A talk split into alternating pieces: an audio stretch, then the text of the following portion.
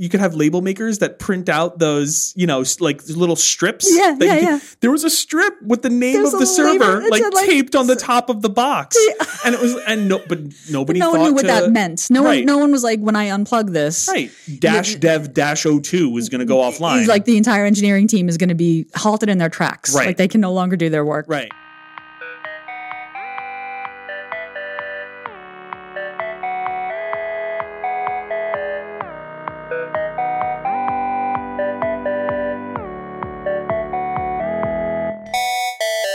Hello, world. Welcome to the Postlight podcast. I'm Gina Trapani, CEO of Postlight.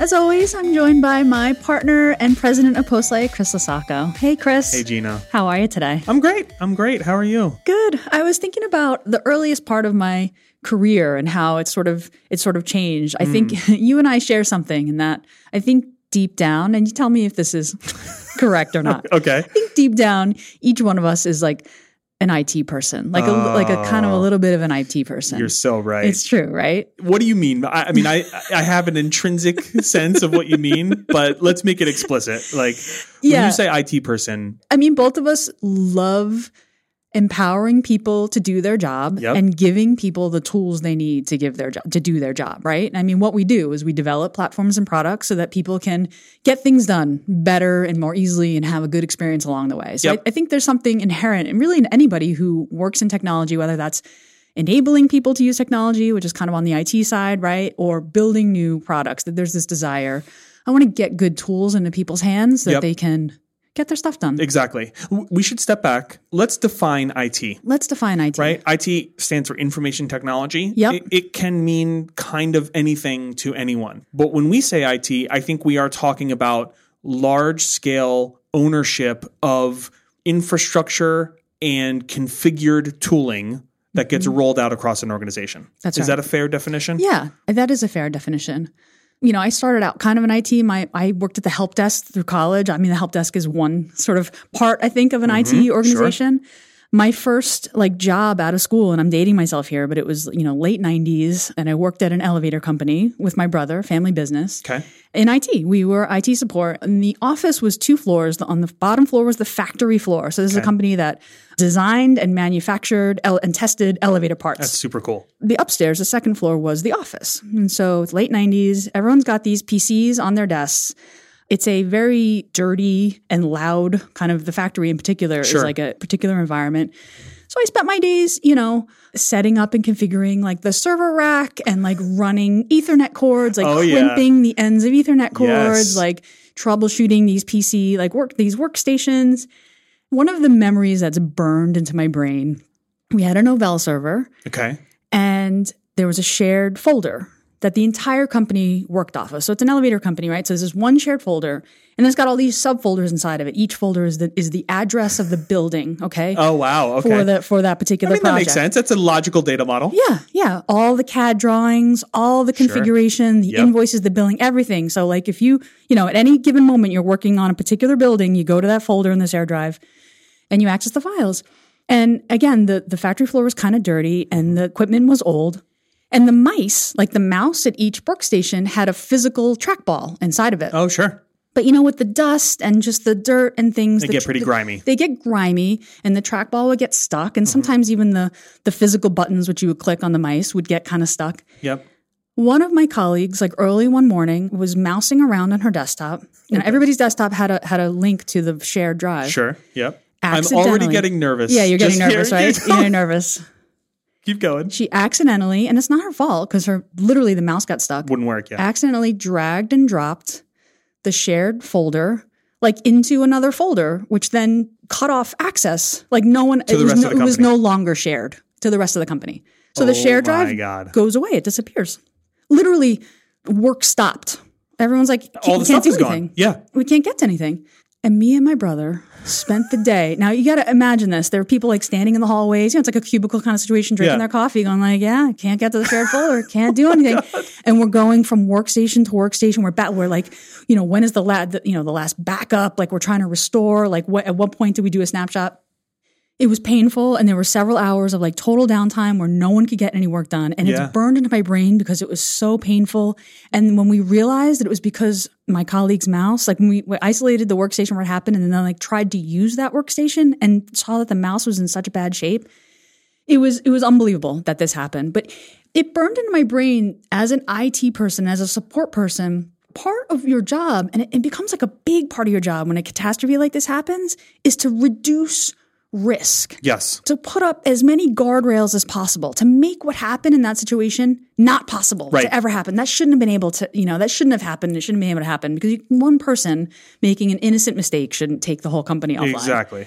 So I think about that a lot now, 20 million years later, when I'm frustrated with an IT department mm-hmm. who doesn't want to give you access to the thing or is saying, here are our rules. I have to remember, like, these folks' job is to reduce risk, to put up guardrails, to Make give sure you the company can run. Make sure the company can run. Reduce any risk that someone's going to like cut off access Yeah. No, no. to that shared folder. I have. I, can we just first of all appreciate the power of the shared folder? We're we're still working that way today in a lot of ways. It's just that the shared folder exists in the cloud. Google Drive That's or Microsoft SharePoint or something like that. That's right. That's right. Um, but man, so many companies, I guarantee you, are like, "Did you put that on the M drive or whatever it's called?" Yes, yeah, that was yeah, how. that's right. That's right. It was like the M drive. It was some like very far letter far up the alphabet, Yeah, right? Like and that's how the world ran. that's how the world ran. That's all right. I remember early in my career, all of my clients had a similar version of that. I have a story that's somewhat like yours that again speaks to reducing risk. Mm-hmm. I remember an early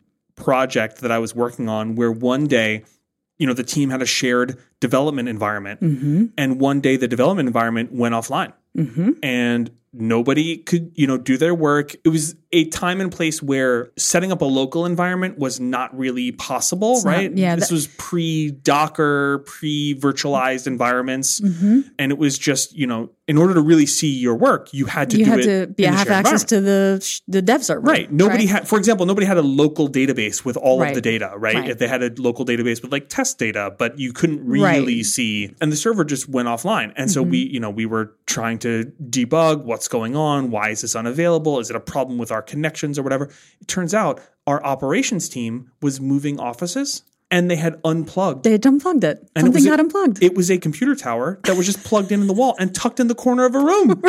And it just got unplugged.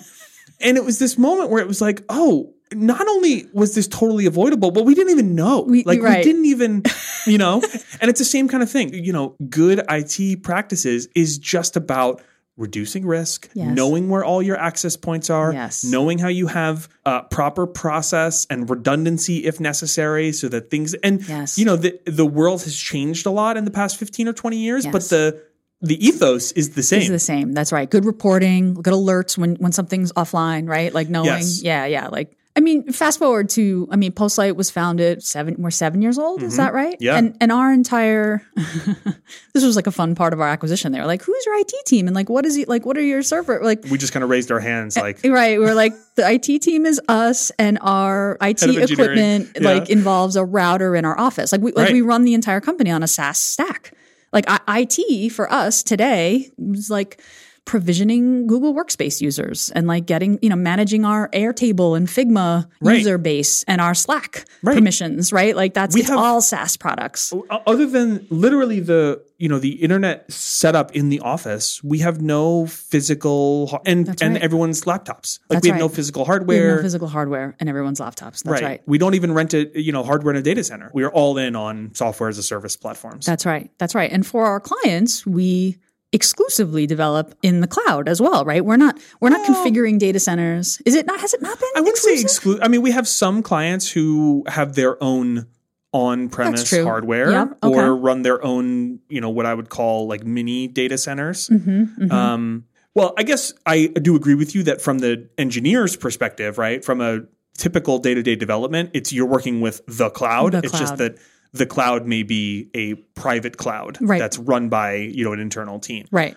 Right, Um, right, right. But yeah, I mean, we have very much said we're going to help move you, client X, into the cloud and into the the future of modern development. hmm That's right. And provisioning a database server is like clicking some buttons in a console. Exactly. It's not actually building right or running a script or running a script even. Yeah. Or running a script. That's right. Yep. Yeah, that's another story that I remember from early on. Is uh, I remember one of our uh, someone from an, an IT team asked me, you know, how did you set up X, Y, or Z?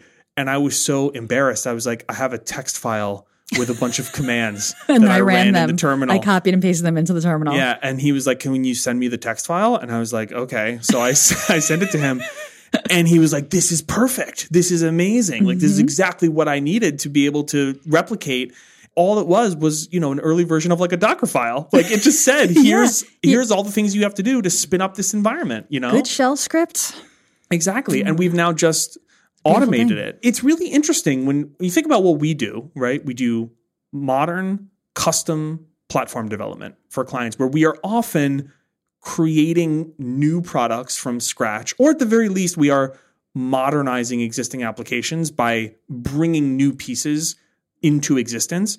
There is a very interesting, you know, connection point with the IT team, if you think about the IT team as managing the infrastructure and reducing the risk around the overall platform. Right. I mean, you can make the argument that if IT's, you know, one of IT's main mandates is to reduce risk, you could say that the one of the product team's biggest mandates is to actually take risks. Exactly. Meaning put software out there that's maybe unfinished, put out features that aren't complete, but and we you don't even know if users like are going to take to them, you I know? love this. Yeah. Like like it's a very different ethos. It's the it's the opposite. It's Right. like we're going to try some things. We're going to experiment. We're going to go like an MVP is, you know, minimum viable product. Like it's not done and it's not ready and we don't even know if this product is going to get traction. Like Right. we don't actually even know what finished looks like exactly. right? Which is a huge difference between project work and product work, Right. Right? So, okay, I love that you're drawing this connection,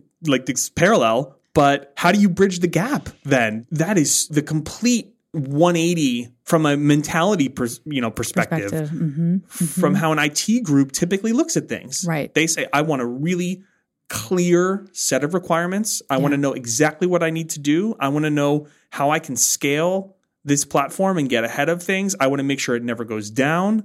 I want to make sure that it's very clear how to get help and support.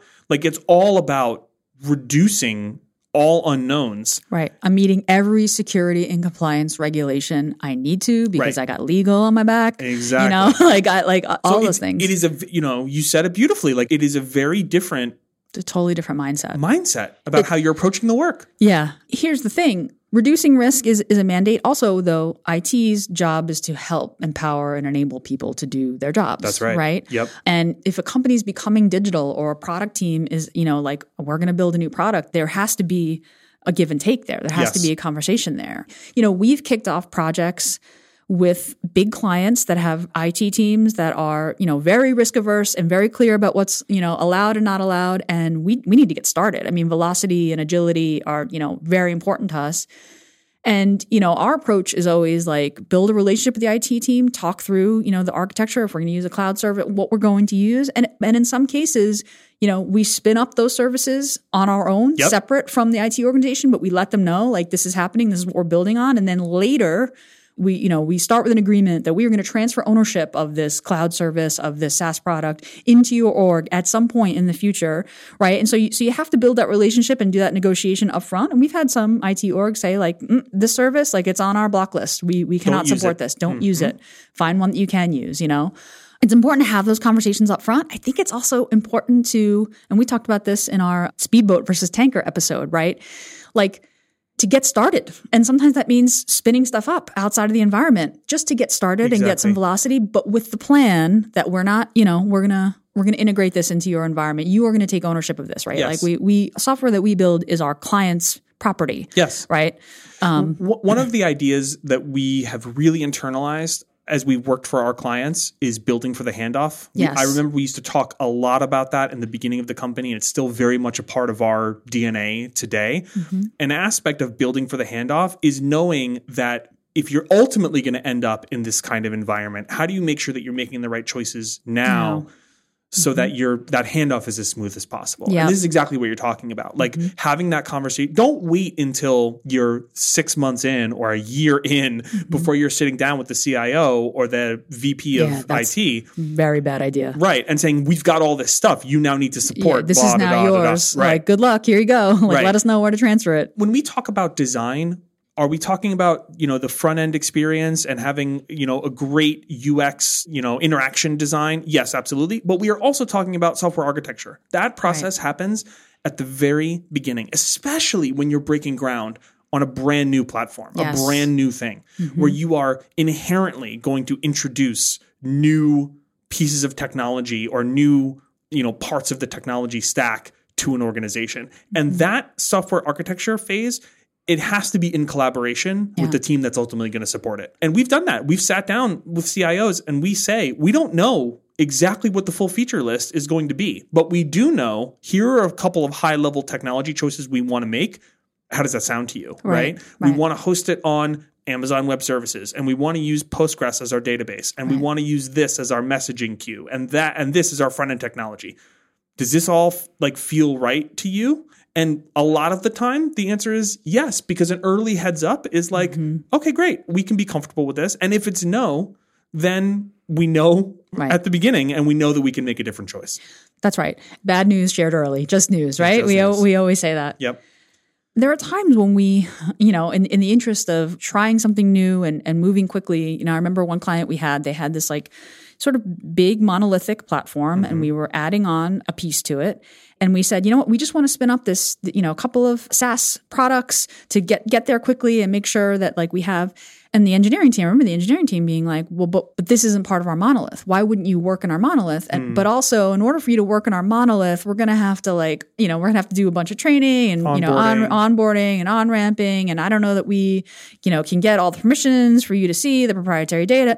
And so, you know, we went back and forth and we were like, look, it would be so much easier for all of us if you, you know, if we can spin up this parallel lane, work in this kind of sandbox, this new sandbox on this new bit, you know, this, this new bit of the thing. And then, you know, later on, if this works, we can either integrate it back into the monolith or like, are you willing to open your hearts to, you know, maintaining this new stack? Sure. And it was hard. Like it was a little, you know, especially I think for the engineering team, I think there's a little like feeling of like, you know, it's like we've worked years and years to build this monolith. Like it's like a little threatening. Like it feels like some sort of implicit judgment that Of like their existing platform like wasn't good enough for us to build on. And it was just like, I don't know, in the interest of expediency and in the interest of keeping us in this one particular lane and like doing this one particular thing that's kind of carved out, like, and on the front end, it's completely invisible. You know, users don't see the difference. And they agreed. And part of this is like relationships and trust building and this understanding that like you are going to own this eventually and we're not going to make choices that you're not okay with to, you know, owning at some point. that just that sentence alone is huge Yeah. because i think it can be very easy for product development teams to come in and say we know best. We're going to make the choices that we want to make because we're prioritizing exactly what we need only right? It's a mm-hmm. very it's a short term thinking mindset and it's natural to be clear. Like it is mm-hmm. natural to think we need to make sure that we have full control because we want to you know run down the list move the fastest have the greatest control over design make sure that we know exactly what we're using so that we can you know a lot of it is about moving fast but especially when you're standing something up that you know is going to be a long term part of this platform mm-hmm. you have to think long term from the beginning. You have to include those people whose job it's ultimately going to be right.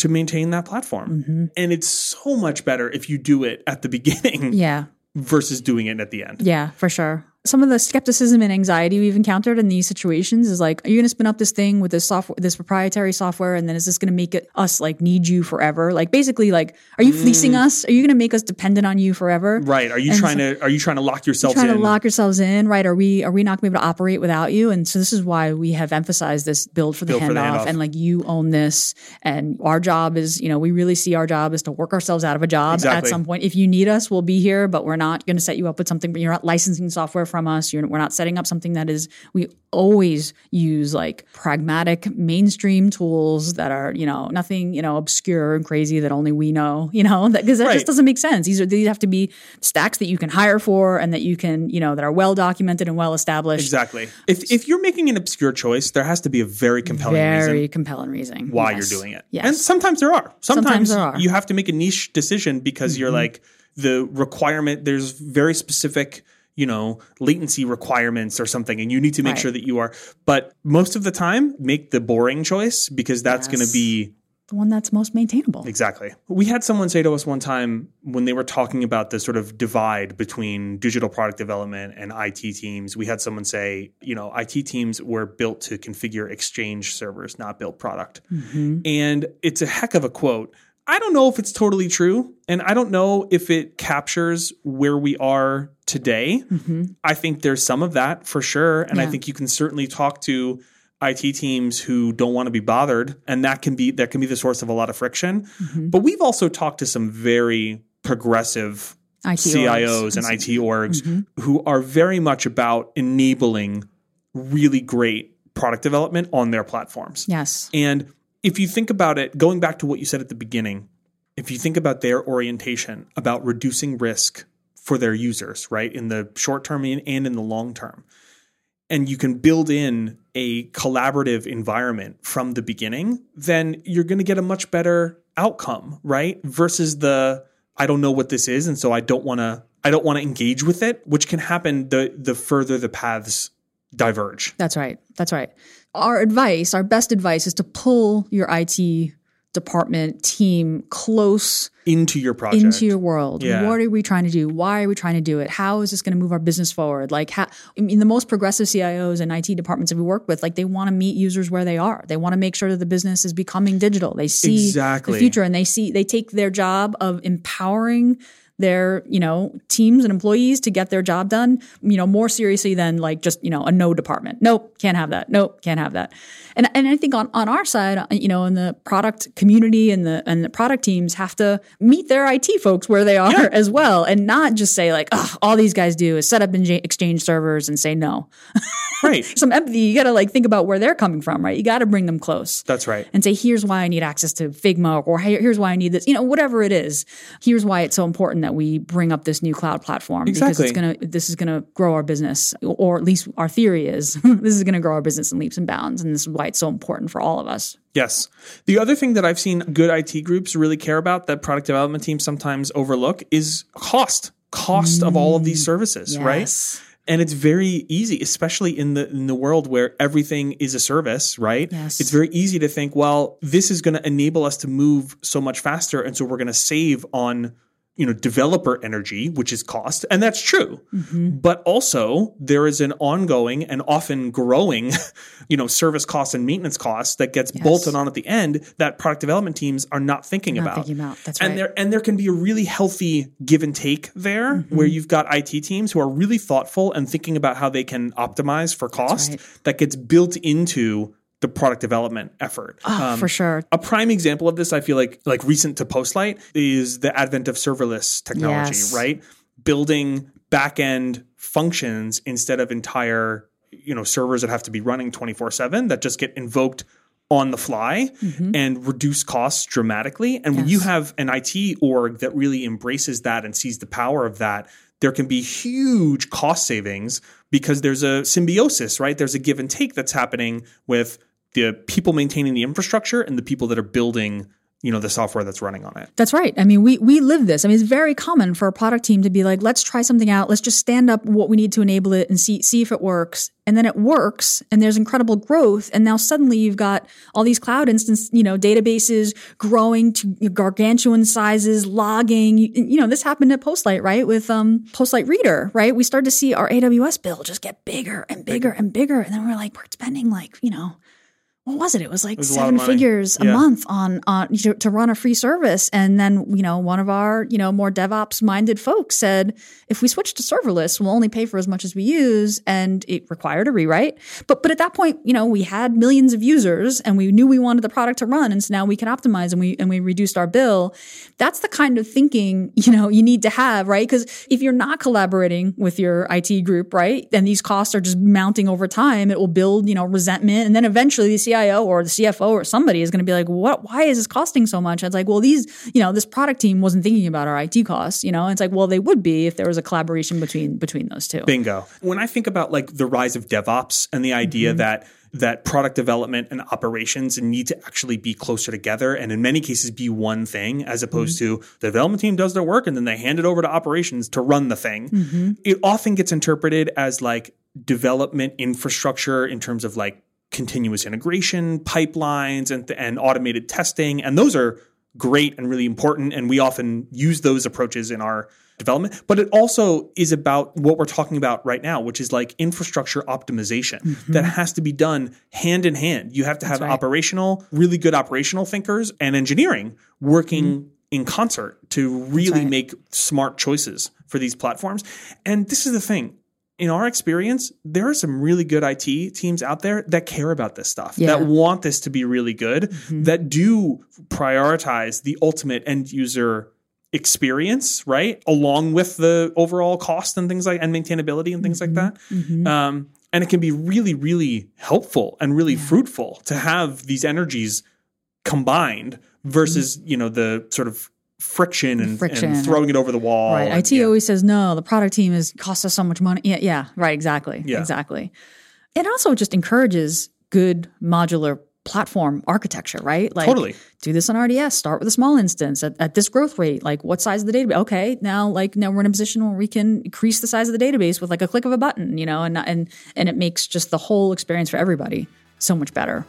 Yes. You know, I think that the IT versus digital divide is real, but it's kind of it's all of our jobs to bridge that gap. I think this is the the main takeaway that we want to make, right? That it's so important for both product and IT, and, and I think you know members of both of those communities listen to the show to meet in the middle and work together and be empathetic to each one each other's side. plights and and mandates, right? That reducing risk versus taking risk, but also you know making making progress and moving forward. If you are struggling with your product team who keeps, you know, asking you for stuff that you can't give them, or your IT team who is constantly telling you no and isn't thinking like a product team, please get in touch. We, we'd love to talk to you about this. Um, send us a note at hello at postlight.com. This is a core struggle that so many businesses, particularly technology businesses that have been around for more than 10, 15 years, are going through. We see this at all of our clients. Uh, so we love talking about this stuff, and we think it's just so so important for our industry. So get in touch, hellopostlight.com. Thanks as always for listening. We hope to hear from you soon. Yeah. Bye, everybody. Bye.